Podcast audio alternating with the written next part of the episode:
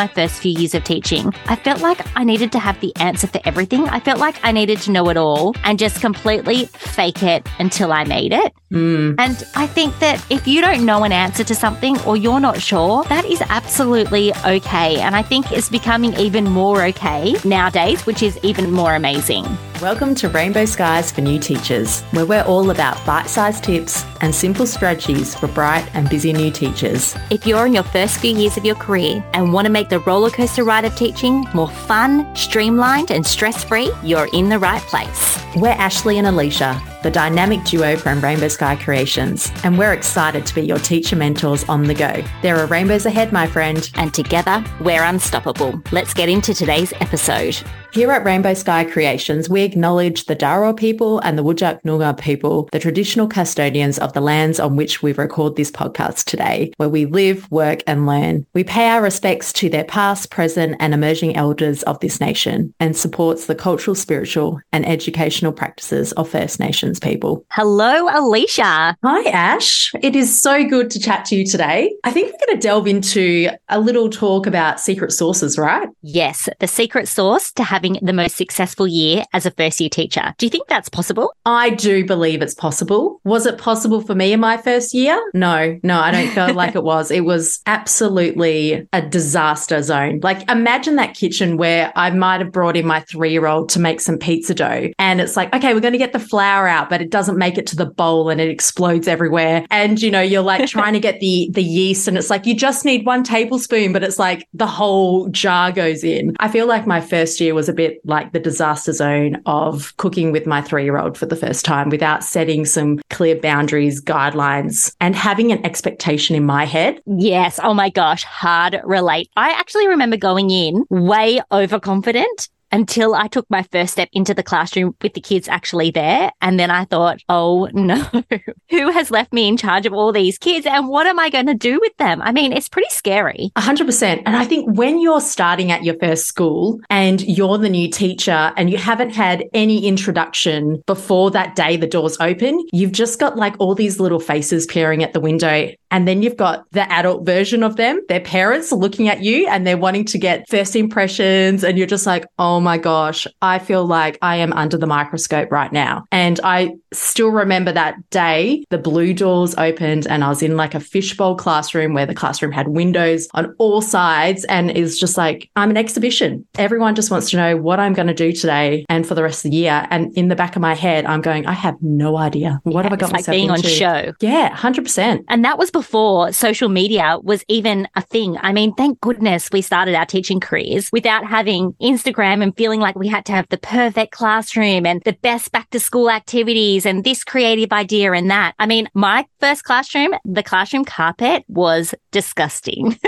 I can't relate to that because I was starting at a school that's only a few years old and the carpet hadn't been destroyed yet. But it was so new that you didn't know where you could put those pictures or you're like, do I have permission to do this? Is it okay for me to do this? And I felt like I didn't have anyone to go to because the person who was next to me was just as new as I was. So it can be really tricky if you don't have someone in your school that you feel is a mentor to look towards. And I think that's where you and I want to step in and help you walk that path together because it's really tough as a new teacher. Absolutely. Well, that actually is our first secret to success. Today, we're talking about the 5 secrets to help you have the most successful first year of teaching. And the first secret is to focus on relationships because building relationships in the school environment is so important. And that means with your colleagues, with your students and with their parents. It's all the stakeholders in the school that you need to build these relationships with and build trust because it's going to help you with your classroom management. It's going to help you deal with challenging behaviours and it's going to help you make connections not only with your students to get the best out of them, but also with your colleagues to get the best out of you. 100%. Who was your go-to person in your first years? I remember I got given a mentor and the mentor said to me, I'm your mentor. And then that was it. Come to me if you have any issues. And I thought, oh, I don't really feel comfortable to do that. But then I got placed with somebody in my second year of teaching and she became my mentor. She was just amazing with all things organization. She taught me how to work smarter and not harder. I just lived and breathed everything she said and I became such a better teacher because of it. I actually years later got to teach teach with her best friend as a job share. And her best friend was just as amazing. Like between the two of them, I feel like they taught me all the tricks of the trade. Wow, that's amazing. I remember my mentor was my grade partner, but she'd only been teaching a year more than me. And she taught a couple of years before, but teaching over in Korea as an English teacher for high school students. So we were like the blind leading the blind. And it wasn't until I was working with the university I had studied at and a mentor there who loved hands-on maths, was really innovative and inquiry-based in the classroom, called me up to do photography for him. And he kind of became my mentor outside of school. Unfortunately, he passed in my second year suddenly. So I felt like I was left again looking for someone. But I felt like if I hadn't have met him and had those conversations and had things from a different perspective outside of my school, it might have been looking a lot different to what it was now. But I think he ignited that passion too that I didn't know I had for loving of maths and inquiry-based learning. So it's interesting. Interesting too that we both talked about a teacher that we chose, not one that was given to us. Yeah. And I think sometimes as mentors ourselves and as mentees, it's important to have that choice in the mentor that you are going to go with, because if you've got the connection with the person, not everyone gels with everyone and you're not always going to learn from the person that's been given to you. So it's really interesting. It's definitely okay to go and seek out your own mentor and someone that you really connect with. Absolutely. And I think what I loved at my school was it was a lot of new teachers at the school and we all came together and I, would be learning things and what's going in pre-primary, what was happening in year five. And it led to a lot of collaboration throughout the year levels. We would do like markets. We had a school garden and we got all the grades working together and coming up with lesson ideas. I mean, like you said, it was back in the days where there wasn't these computers so much to get all your information. We're going to the library, looking at textbooks. So I became best buds with a librarian because she could find me the resources the quickest. And I became really good mates with the admin team because if I needed something put in the newsletter or having a chat to the deputy, I knew they were the port of call. So you really want to just connect yourself to everyone, even the maintenance guy and the gardener. Like, hey, I need help getting some shelving out of my classroom. And, you stop and have a chat and they would be more than happy to help if you spent time to connect, relate, and build that relationship. I think that should be our sixth tip. Ask for help and accept help. Let's dive into number 2. Be flexible. I'm going to tell you, it's not going to look like anything you imagined, but it can. And it's totally normal to have those rocky times, but allowing yourself to be flexible and realistic with your expectations, I think, is a really important thing because at the end of the day, you're working with kids. They're going to have unrealistic days. They're going to have big feelings, little feelings. It's going to be a surprise what may be happening in the classroom. So you've got to be flexible and go with the flow. Yeah, lots of things get thrown at you as a teacher. And I think that if you have that mentality of being flexible, it's just a lot easier. Absolutely. Sometimes working with kids, if we're flexible and we're understanding of the fact that they're just kids and we're not getting through what we need to get through, that's okay. You've got to be okay with that. Yeah. You got to bend and meld with it. Like you are going to be stretched, but know that you can go back into the formation you were in. And I think sometimes we put that whole emphasis on, I had a really bad day. I must be really bad at my job. But just think of it like that giant elastic band that you've just been really stretched that day and you just need time to take a breath, regulate yourself and go back into that normal form and be ready to take on a new day. That's for sure. Okay. You ready for number 3? This one is a little bit controversial. Love a bit of controversy. Is hold on to your pennies. We see those teachers out there on TikTok and Instagram, and we've done this too. They're encouraging you to spend a fortune at Kmart or making sure that you have the most perfect learning environment for your students, making sure everything's handmade, making sure that you've got this extra thing and this fad. But really, to make a good teacher, it does not mean that you need all of those bells and whistles. You don't need the fancy things. You don't need the teacher fads. We always like to say, save your pennies for Friday night cocktails or that pair of shoes that you want instead. 100%. I think you can easily get sucked into this world of like, oh, I really need to try this. This is going to be the breakthrough for my students. But a lot of the time, your kids in your classroom, they don't need much. Less is more. The less things you have in the classroom in terms of like visuals, colors, it's going to be better for the learners in your classroom. Allow them to be more creative, to be innovative, to be focused on what they need to focus on. So just think about it going, do I need to buy X, Y, Z right now? I would say hit the pause button. Be like, can you survive a week without it in your classroom? If you can survive a week without it in your classroom, I'm sure you don't have to get it, and see how you go. And a bit like your Amazon order list, you know, when you search on Amazon, you put it into your wish list and you go, I'm just going to put it there and I'll come back to it in a week's time and see if I still need it. And sometimes we've got to do that with fads that we see on social media or what might be happening in other classrooms and be like, oh, hey, that year 5 teacher's giving it a go. I'm going to check in with them in a week or 2 weeks time and see how that's going and if it's worth my efforts and investment. Do you have something that you've bought that you regret or something that you would recommend people don't buy? I have one and I've been shot down on social media for it. Do you want to hear it? Absolutely.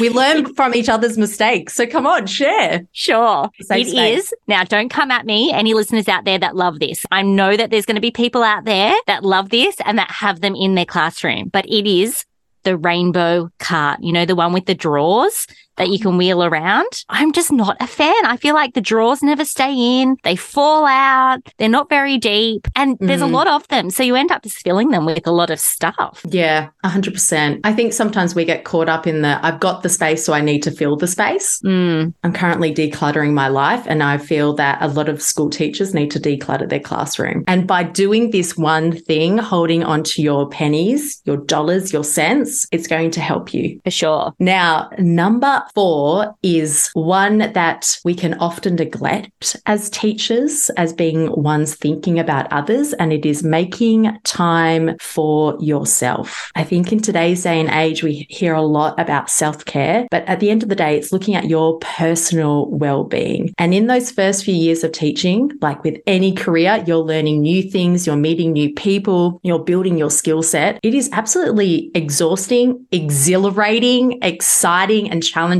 But the one thing you need to make sure is that you're looking after yourself. No one's going to do it for you. Leadership aren't going to say, oh, Alicia, have you taken care of yourself this week? Are you doing things for you? They're not. So you've got to take care of yourself and put yourself as a priority. I know as a teacher, I let myself down on this one. And then even in the first few years of being a mum, I really let myself down. Like I even find I have weeks now and I'm like, no, Ashley, you've got to take that time for yourself. Even if it's just for me, I get up and I go for a walk and I get my coffee. And it's just simple, but that's the time for me. I listen to a podcast and I really just enjoy that time. And I think that if you carve out that time with your routines, it's so helpful. You're going to be better for it, and the people around you are going to benefit from it. A lot of the time we think that we haven't got the time to do it, especially in those first years, but you creating that time for it is going to increase your productivity, increase your well-being, your mental health. There's so many things that come about by finding that time to pause and reset. So this is your friendly reminder. Look after you. Yeah. I mean, we always describe toddlers as tired and cranky when they're not themselves. And I think that there's so much truth with that with adults too. You can be tired and therefore cranky as well. And to be a better and stronger and healthier person is going to benefit your students if you take that time to get that rest in. Self-care might look like just reading on a Sunday evening, just spending some time reading a good book that you love. It could be anything. Everyone is different. So find something that really works for you and go from there. You know what I used to do? As soon as that bell rang at the end of the day and I had sent off my little humans, I would go up to the staff room and make myself the biggest hot drink. Like some days it was a hot cup of tea. Some days I really needed a caffeine hit. Thankfully, I'm not one of those people who struggles to get to sleep. Or my guilty pleasure would be like raiding the Milo tin and putting in like not 1 tablespoon, like we're talking like 5 heaped tablespoons. But that's what I would do. Like that was my thing. At the end of the day, I just had 5 minutes. I could get some peace and quiet in the staff room and be like, I'm going to savor this moment and this drink. I used to raid my prize box. In my first year, I taught this year 4 class and I had a prize box full of chocolates. I will never do that again because I think when I was marking spelling tests on Fridays, I ate like 10 of those chocolates every week. Yeah, I have 100% no willpower. But yes, what's the final one?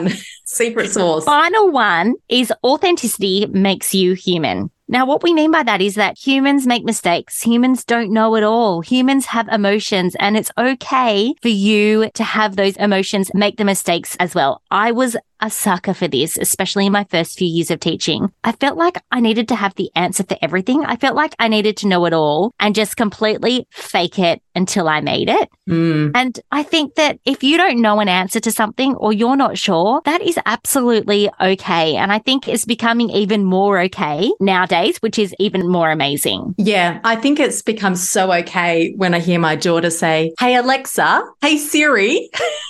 She's got the answer. She can help me. I feel that as teachers, there's a part of us that gets into teaching because we love learning. And about being your authentic self is being okay to learn new things, to make those mistakes. But the best way for kids to learn is by modeling. So you modeling authenticity, vulnerability, questioning and wonder is going to be so much more impactful than faking it until you make it. Absolutely. And then you don't have to go back and say, "Oh, I was wrong," or "I told you the wrong thing before." But even if you have to, then that's okay too. Like there's nothing wrong with admitting that you made a mistake or that you said something that wasn't quite correct. Yeah. I mean, yeah, we're just human. Absolutely. It's the best learning for everybody. I love it. I saw somewhere where they talked about my favorite no or my favorite mistake. And the teacher would bring up like a maths problem or an answer to a question and would pull apart this mistake. And like everybody would get together and like come up with a solution on how you could get to the end point. And it was such a valuable teaching point, but it was just so valuable in building life skills. And I think that's what education is. You are equipping students